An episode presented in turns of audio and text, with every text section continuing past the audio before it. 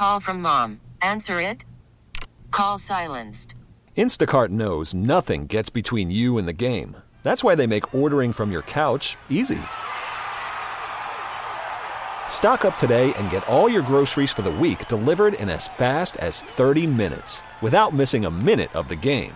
You have 47 new voicemails. Download the app to get free delivery on your first three orders while supplies last. Minimum $10 per order. Additional terms apply. Old Man Winter here. If I had it my way, it would stay winter all year long. Short days, wind chill, black ice, and a good polar vortex. Oh, heaven! Wait, is it getting warm in here? Your cold snap is over, Old Man Winter. Spring has arrived.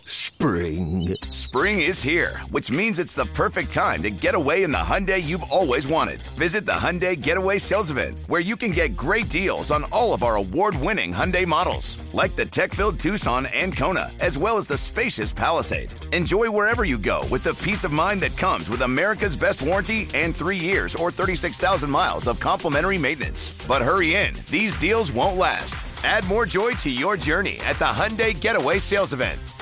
Now get 0% APR or up to 1500 bonus cash on the Hyundai Tucson. Now, during the Hyundai Getaway Sales Event. Offers end soon. Call 562 314 4603 for details. Joining me right now to talk a little NBA action from SiriusXM's NBA Radio, Gerald Brown. Gerald, Jody Mac here. First of all, how were your holidays? Jody, I, I, I feel great, and likewise, always a pleasure to be with you. And the holidays are great. Uh, you know, it's just a question of the. I, I guess the biggest question that's out there in, in, in the NBA circles is where will James Harden end up, and how that whole situation will play out. And uh, we'll get to see him back out on the floor. How long in a Rockets uniform? Uh, you and I will talk about that in a second. But first things first, I like the matchups they came up with on Christmas Day. They seemed very inviting. I was very much looking forward to it. We saw some good basketball played by at least one team in every game. Not one game was within 10 points in the final score. A couple of them were just stone cold blowouts and lopsided. Uh, Did uh, the NBA, like Jody McDonald, make a mistake in thinking we were going to have a couple of good games yesterday? No, I, I think the biggest challenge for the NBA, and that's why I always got to give kudos to Adam Silver and NBA front office, along with the Players Association, to really get this schedule right. You know, in years past, I, I was thinking about this leading up to Christmas Day, and I kept trying to figure out why was it on paper, you know, these matchups so great. And I think the only team that I might have had a disagreement or an argument and said, "Hey, I would have loved to see them play instead of the Pelicans," and that was Ja Morant of the Mem- of the Memphis Grizzlies. But the biggest thing has been is that the fact is that the season was has is so new. We haven't had time for a lot of the issues with some of these teams to factor in injuries or things of that nature to take place. So everything was new. So this was kind of like a Christmas present we got all chance as NBA fans unwrap on Christmas Day. And uh, the end results wasn't as, as much as we expected and we would have liked. But the biggest thing from the standpoint is you had all of your stars out there, and the NBA has to feel good about that. They did get all these stars in in the first couple of nights. The NBA actually got underway a couple of days prior to yesterday, and uh, some teams have actually gotten two games under their belt. And I know it's only two games, and I'm not uh, crowning them champion after just two games. But I'll tell you who's the best team in the first two games. That's the Brooklyn Nets, and it hasn't been close. They've won both games they played in blowout fashion. Now, personally, I think Kyrie Irving, uh, Kyrie Irving might be from another planet, uh, and I think that planet is flat, but I'm not sure.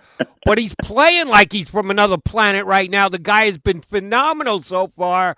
I'm not always sure of what he's thinking, but I know he's thinking right when it comes to putting the ball in the basket to start the season.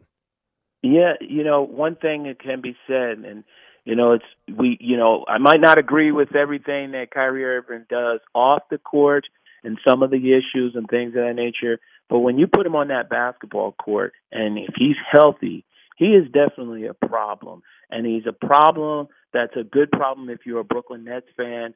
And really, what we got a chance to see him along with Kevin Durant is those guys take turns in really inflicting and imposing their will against the Boston Celtics team who was uh, clearly overmatched. And in the the first game of the season for the Golden State Warriors to face against Kyrie Irving and and, and Kevin Durant, uh, it was unfair. But clearly, the the Brooklyn Nets look like they're going to be one of the top teams coming out of that Eastern Conference. I think the biggest challenge will be when they play the Philadelphia 76ers. How will they, you know, play defense and how will they be able to handle a guy that's a big that's in that middle or coming out and causing some problems. If Joel Embiid is able to sort of create off the dribble or stand out there and shoot jumpers or he's getting the ball on the block, how will they be able to defend that and what will that situation look like? But I think early early on the uh, the the returns are very very good for the Brooklyn Nets and especially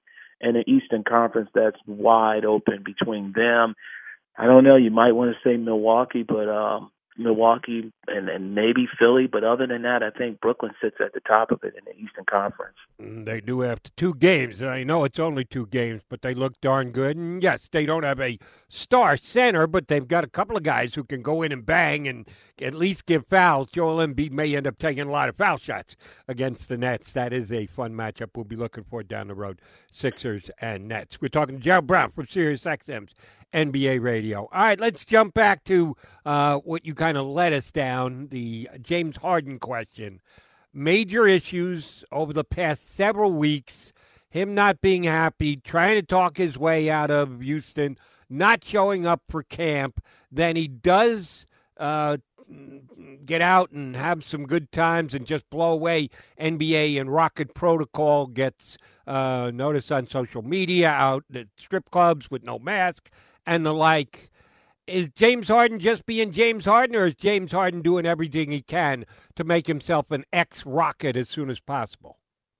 Well, I, I think it's a combination of both. You know, Jody, if you go back, this is a franchise that, you know, did they give him too much? I mean, James Harden has been able to really dictate a lot of things with the Houston Rockets. Look, he he wanted uh, Chris Paul in there. He got Chris Paul. That didn't work out. Uh, decision to bring in Russell Westbrook that didn't work out. Even enticed, you know, the whole situation with John Wall. They had been working out during the sort of off season, and lo and behold, he's in a situation where he still wants to leave. So I think it's you know, you can look at it twofold where he was given a lot, he was given the keys to the castle, and now he wants to leave. And I think he's probably doing as much as he possibly can to force the issue. But I, I think, you know, the person I feel the, the, the most for is a guy like Stephen Silas, Jody. He waits 20 years and, and puts in 20 years as an assistant coach, pays his dues, and he gets this great opportunity to lead the Houston Rockets. And now you've had all these situations, and you finally get through the COVID 19 protocols and do all those things you have a game canceled, not enough players and stuff. James Harden is uh, going to play tonight. He's going to be able to play that first game, but just the issues that surrounding that. And I think the biggest thing will be, no matter how long this takes, it's always going to be a question that's going to be posed uh, to Silas. You know, when is James going to be traded? Is James liking his situation? As opposed to Harden coming out and saying, hey, look, I'm here. I'm going to play basketball and then do whatever I can to help this team win. Yeah, he's not going there. I don't think he's built that way. I don't see him handling his business that way. How he plays, he should play some because otherwise, he's every time he misses a game. And I heard the commissioner talking about him the other day. If he had missed a game, would have missed a game check, one uh, seventy second of however many games they're going to play this year. It adds up real fast. So Harden's going to make it onto the floor and he's going to play because he wants to earn his salary but I don't know what level he's going to play at, and that will dictate how much they're going to get in trade for him, at least in part. When do you think it would be most advantageous for the Rockets to move him? Uh, just assuming that he doesn't do anything to hurt his value as his value is right now and stays there. Better now, better leading up to the trade deadline, or try and get through this whole year and trade him during the offseason if you're Houston? Well, I think it, it, it boils down to a game of chicken. I think look, if if you know now the you you've been hearing certain like certain things that we heard he wanted to go to the Brooklyn Nets. You know, the Houston Rockets, you know, basically whatever they were offering, and rightfully so, the Sean Marks and the people with the Brooklyn Nets didn't bite and say, "Hey, we're going to just give you the farm for him." And and now you have a situation where there are teams out there, and they've expanded the list. Now you're hearing Portland Trailblazers, you're hearing the Boston Celtics, among other teams, along with the Philadelphia 76ers and still the Nets. And if I am a general manager for any of those teams, I'm not going to give up that much for an individual that A wants out of there. B, the team, the Rockets know that. So what they're going to have to do is going to be a situation where it's kind of a game of chicken. Are the Rockets going to lower their demands and take whatever's available, or are they going to just stand pat and be in a situation where it's like, hey, we're going to go to the best offer that's available? Um, I've had this joke going on, and I've been talking with this uh, my co-host Rick Mahorn. I'm trying to figure out between DJ LeMahieu of the Yankees and and James Harden, which guy will sign or which will be moved or what type of movement will we have in regards to both those guys? And I think right now, you know, it, it might come down to trade deadline. It might come down to a situation where, look, if there's a team or a player that gets hurt for a team, will they ante up and give the uh, necessary value? But uh, it, it's a very difficult situation on the Rockets, and I think they would obviously prefer to move him sooner than later and be able to just move forward. But I don't think that this is going to get resolved anytime soon. And then keep in mind, Jody, he's still under contract for two more years. So if this doesn't work out, the Rockets could just play hardball and keep him and then basically just have him wait it out because he's going to continue to play, like you mentioned, wanting to get his paychecks.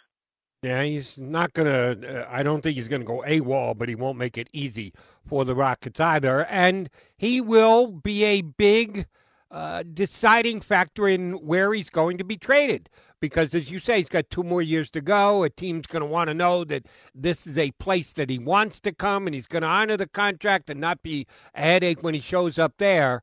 Because the NBA players are as empowered as they are, they have a big control over their own sport.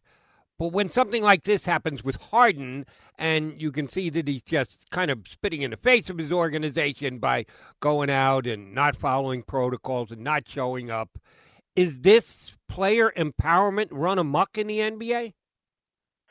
Well, I think sometimes, you know, I, you know, I, I'm kind of on the other side of that, Jody. I look at sometimes when we say that the players do have a lot of power and a lot of control in some of the decisions that they make, but I think the ramifications financially sometimes really, really just, again, it, it might not rear its ugly head now, it, and sometimes down the line. Think about it you you look at a guy like uh Anthony Davis, who's in this situation, he signs his new deal, he gets his money. He left about seventy five million dollars on the table with the New Orleans Hornets.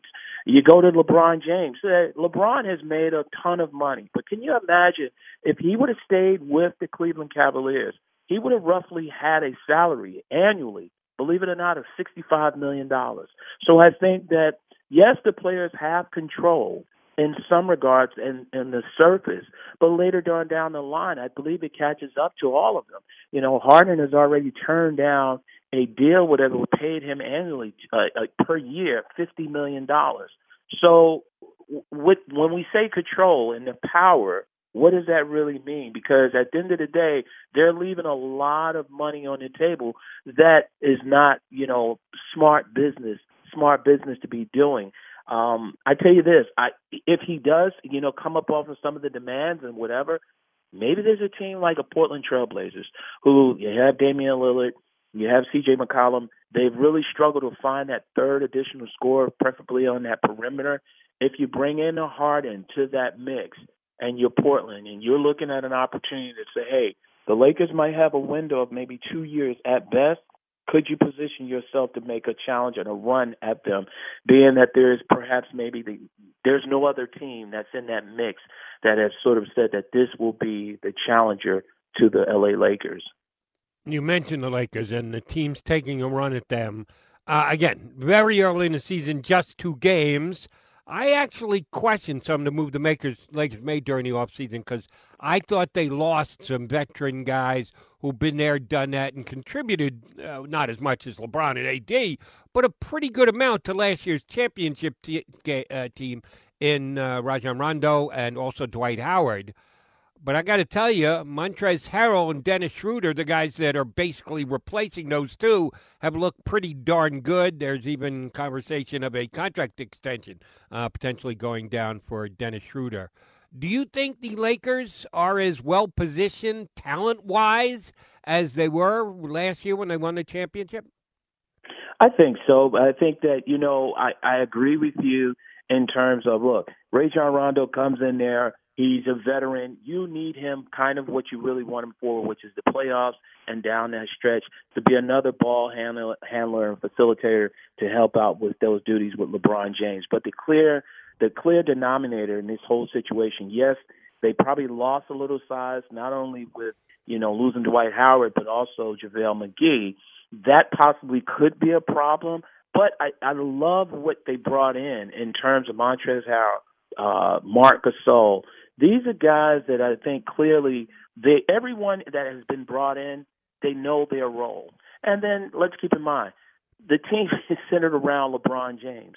He's still the best player in the league, so that's half the battle. And I believe Rob Pelinka and the rest of that uh, management, if they're in a situation around the trade deadline, they will go out and get another piece here and there preferably a big. But I think right now, on on paper and what they have and what they've been able to show in these two games, they have nice pieces that are going to fit. And like I said before, I like Montrez as well as Marcus. Gasol. You're going to need those guys come playoff time.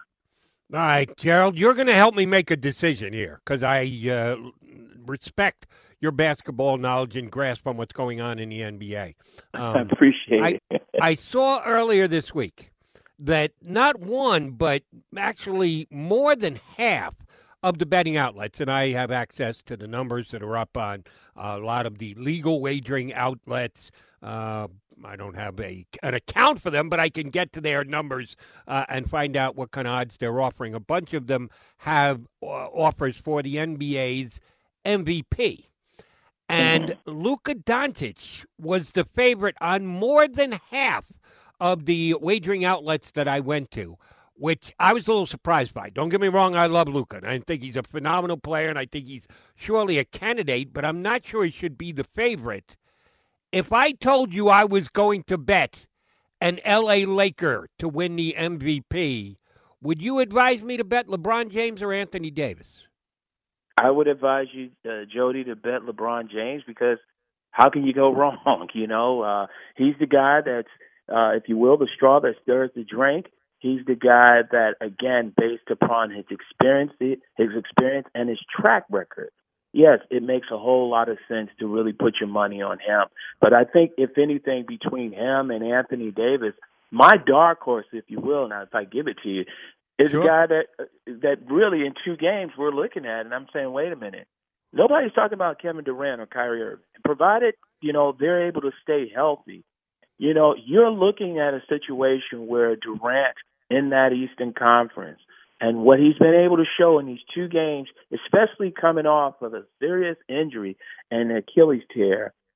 I mean, how could you argue with either one of those guys clearly being an MVP? So, yes, it was great for Doncic to be that sort of guy that Vegas and all the betting outlets are sort of heralding as the the uh, MVP favorite, but I think w- without him having Kristaps Porzingis and a team that uh, sorely needs to learn how to rebound the ball, especially what they showed in their game against the Lakers, it's going to be very hard to consider him, especially if he doesn't have that sort of wingman, if you will, and the unicorn to make things a lot easier for him. And because of that, I think it's wide open. You might even consider a guy like Giannis, but I think Durant and Irving definitely have to be in that mix along with uh, Anthony Davis and LeBron James. Well, the one you can probably take out of the mix is Steph Curry because he's going to be stuck on the uh, Golden State Warriors, who aren't going to be a very good team. So, yeah, I know it's only two games.